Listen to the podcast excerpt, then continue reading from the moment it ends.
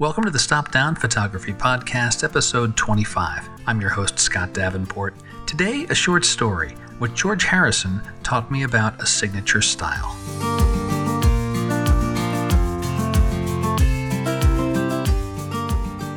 Hi, everyone. Welcome. Thanks for joining me today. Episode 25 made it to 25. A good number, an important marker, and I gotta say, 25 episodes felt like a long way off when I started this podcast in January of 2020. Yet, here we are. Looking back at the last six months, one of the most popular episodes of this podcast is episode 4 What George Harrison Taught Me About Photography. If you haven't listened to it, I'd encourage you to do so. It's one of my favorites as well, and I'll be right here when you get back if you want to go check it out. So I thought for this 25th episode, I'd revisit George Harrison and talk about what George has to teach us about developing a signature style. If you enjoyed today's podcast, please share it with your friends on social media, and if you can, rate and review on Apple Podcasts. The ratings on Apple Podcasts really do matter and help keep the podcast visible. Let me begin with this. The first portion of this podcast will be a little George heavy. Not too much, and I do promise I will connect the musical discussion with photography. And also, let me say, I'm not a musician. I haven't studied musical theory, and truth be told, I can barely read music. I do like music, and I do very much like the Beatles, which, for those of you who have listened to the podcast for the last several months, you can attest to that. And when I'm interested in something, I get curious, and more times than not, I peel back the surface layers to see what's beneath. I find I have a particular interest in George Harrison, somehow a kind of under the radar Beatle, and when you pause and look a bit, he contributed a lot to the Beatles and he's a man with a very interesting personal style. Now, to be frank, in the early days with the Beatles, George was mostly a nondescript guitarist. He wasn't bad, but he wasn't standout. That mean guitar riff at the beginning of Taxman, which is a song that George wrote, the lead track on Revolver, that's actually Paul McCartney's guitar work. However, the seeds of George's style are in those early recordings, those early days of the Beatles. The first thing he did was work with quote unquote naughty chords. That sounds intriguing, right? Naughty chords. A chord has three primary notes, and George would mess around with those. Lower one or two notes by a half a step, kind of like lowering exposure on our cameras, or toss in an extra note to change the chord just enough to be recognizable, yet different these augmented chords or diminished chords, George used naughty chords all the time, and they're in some of the earliest songs the Beatles released. And this was a conscious choice that George made in his music. Now, in the mid to late 1960s, George explored Indian music thoroughly. He took up the sitar, studied it, worked it into Beatles compositions, and not just in songs George wrote himself, the sitar came out on other tracks. But at some point, I don't exactly recall when, George self admittedly realized he was never going to be a masterful sitar player. He turned back to his guitar, but it definitely had an influence on another unusual characteristic of George's songwritings, something I'd argue is a signature style of his loose timing. A typical song is in 4 4 time. You know, how many songs do you know that start off with a one, two, three, four count? There you go, 4 4 timing. George used many different time signatures for his songs. He'd do songs in 6 8, in 7 8. What's weirder, some of George's songs change the timing during the song. This is kind of crazy genius. You probably know the song Here Comes the Sun. Have you ever tried to tap your foot along to the beat? You fall out of step with the song. Why? Because that song is all over the place with timing. Now, this may be less of a conscious choice. He wanted the song to flow a certain way, it needed to sound the way he wanted it to sound. There may be some influences from the Indians uh, studying he did because Indian music has just a different vibe to it. Timing be damned, the song needs to sound how it needs to sound. So this loose timing became a signature style of George Harrison. One other signature I think of in George's music is the slide guitar. Now, slide guitar work started emerging in the very late 60s of the, you know, the toward the tail end of the Beatles, the White Album, Let It Be. But also he played guitar on many tracks in the 70s for some of his own songs, some other bands, but it's a smooth, refined sound. I remember in the, I guess it's the mid to late 1980s, first time I watched uh, one of those Lethal Weapon movies. You know, they were popular at the time. The end credits start rolling, the song starts playing, and it's got this strong slide guitar. I was like, oh, it sounds a lot like George Harrison. Sure enough, it was the song Cheer Down by none other than George himself. That slide guitar continued in his solar work and into the traveling Wilburys years. It took a while for that sound to emerge, but when it did, it became distinctly Harrison. So, what does this look at George Harrison teach us about a personal signature style? A few things, I think. A signature style takes time to develop, it doesn't happen in a flash of genius moment. A style is refined over the years, it's shaped by our influences, by our experiences, and personal style can change. It's never static, and it can branch into many different places. A signature style is a very personal thing. It takes time to develop, time to cultivate. Part of that is conscious, part of that may be unconscious, and personal style can change. The world is changing, we're changing. It should not be a surprise that our style can change. And George Harrison taught me that.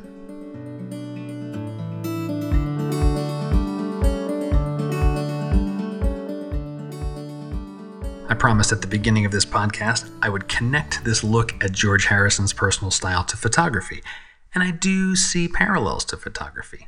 There are things that we can tap into as we each develop our own personal style.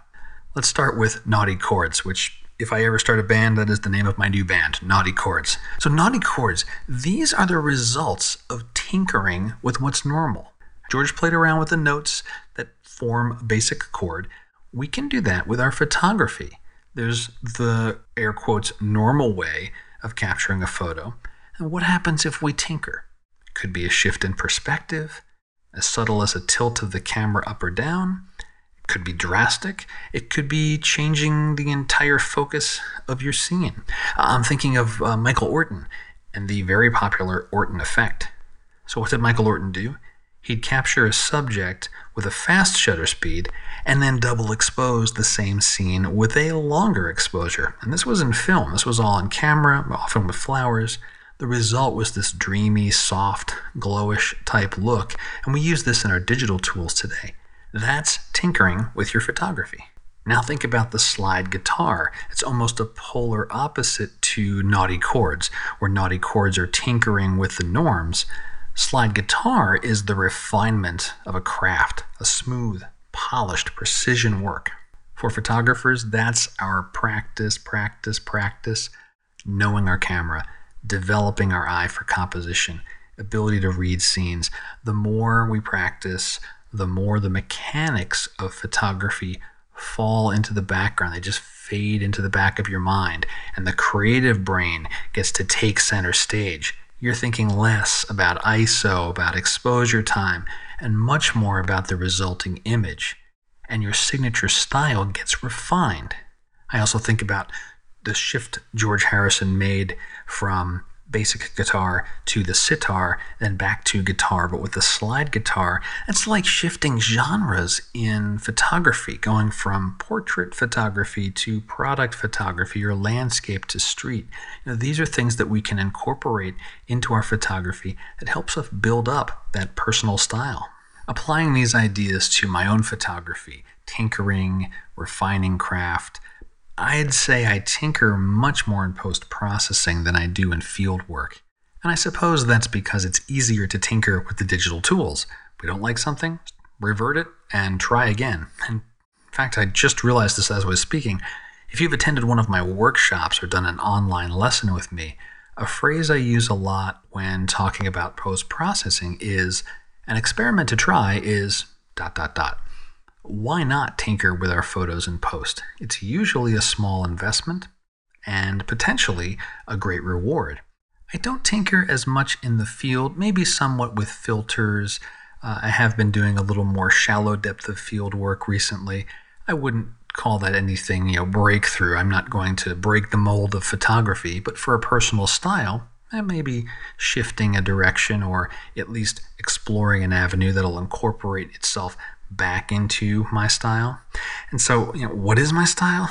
That is something that that's a tough one. And I, I have a thought experiment I'm going to share with you in a moment. I want you to think about with your photography. For mine, I look at my shooting style. I'm not certain if I have a unique style, at least nothing I've identified yet. I certainly love my wide angle lens, and I certainly love my filters. I have a lot of smooth water photos. I seem to use triangles a lot in my compositions, the points of a rock or triplets of subjects, zigzag lines through a scene. I, I haven't really figured out consciously what my signature is on my various photos. For my processing, I'm a little more aware of it, and my approach to processing I'll describe as the subtle hand.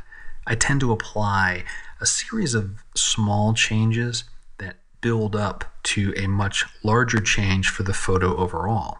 There's an extra emphasis on the subject of the photo, or at least where I want to guide my viewer in the frame. And I did notice a drift in looking at my work from like toward the end of 2017 into 2018. Less saturation, softer color tones. Maybe that's a style thing. Maybe that's a current taste thing. and time will tell. Now, for you, a thought exercise. Think about your own photography. Where do you tinker? Do you experiment in the field? Specialty lenses, like a Lensbaby? Do you try quote unquote weird focal lengths for apertures? I mean, who shoots landscapes at f2.8 unless you're doing astro? Do you experiment in post processing? Start ripping through tools and menus and just exploring to find out what the various buttons and options and adjustments do? And where do you polish and refine? Is it a particular genre, a particular subject? How you like to set your focus? It could be anything. But examine your existing work. look at your best photos, your portfolio. And what themes do you see? Do you see themes in subject, in lighting, in mood, in texture? These are the seedlings of your signature style, and they could be the result of conscious choices or unconscious influences. And by examining your work, maybe you can drill down on that, and you may find this unconscious influence becomes conscious, and you can tap into it and build on it. And it's okay if this thought exercise walks you down a hallway to another door it may be a door that's not ready to be opened yet. That's okay. This too is another step on your photographic journey. I want to take a moment and thank the supporters on Patreon. I cannot tell you how much I appreciate your support. It is what makes this podcast possible. If you're interested in learning more about our Patreon community, check the show notes. There's also a support the show button on every page of stopdownpodcast.com. That wraps up this week's episode. So do that thought experiment. Think about your photography and what your style may be. You've got a signature style and you may not know it yet, kind of like how I'm still wrestling to figure out exactly what mine is, and that's okay. If you make a discovery or want to share it with someone, you don't have a camera club, you don't have a photo buddy, share it with me. There's a contact form on stopdownpodcast.com. Messages come directly to me. I look forward to hearing from you. And once again, if you enjoyed today's podcast, please tell a friend, and if you can, please rate it on Apple Podcasts. Until next time, my name is Scott Davenport. Have fun.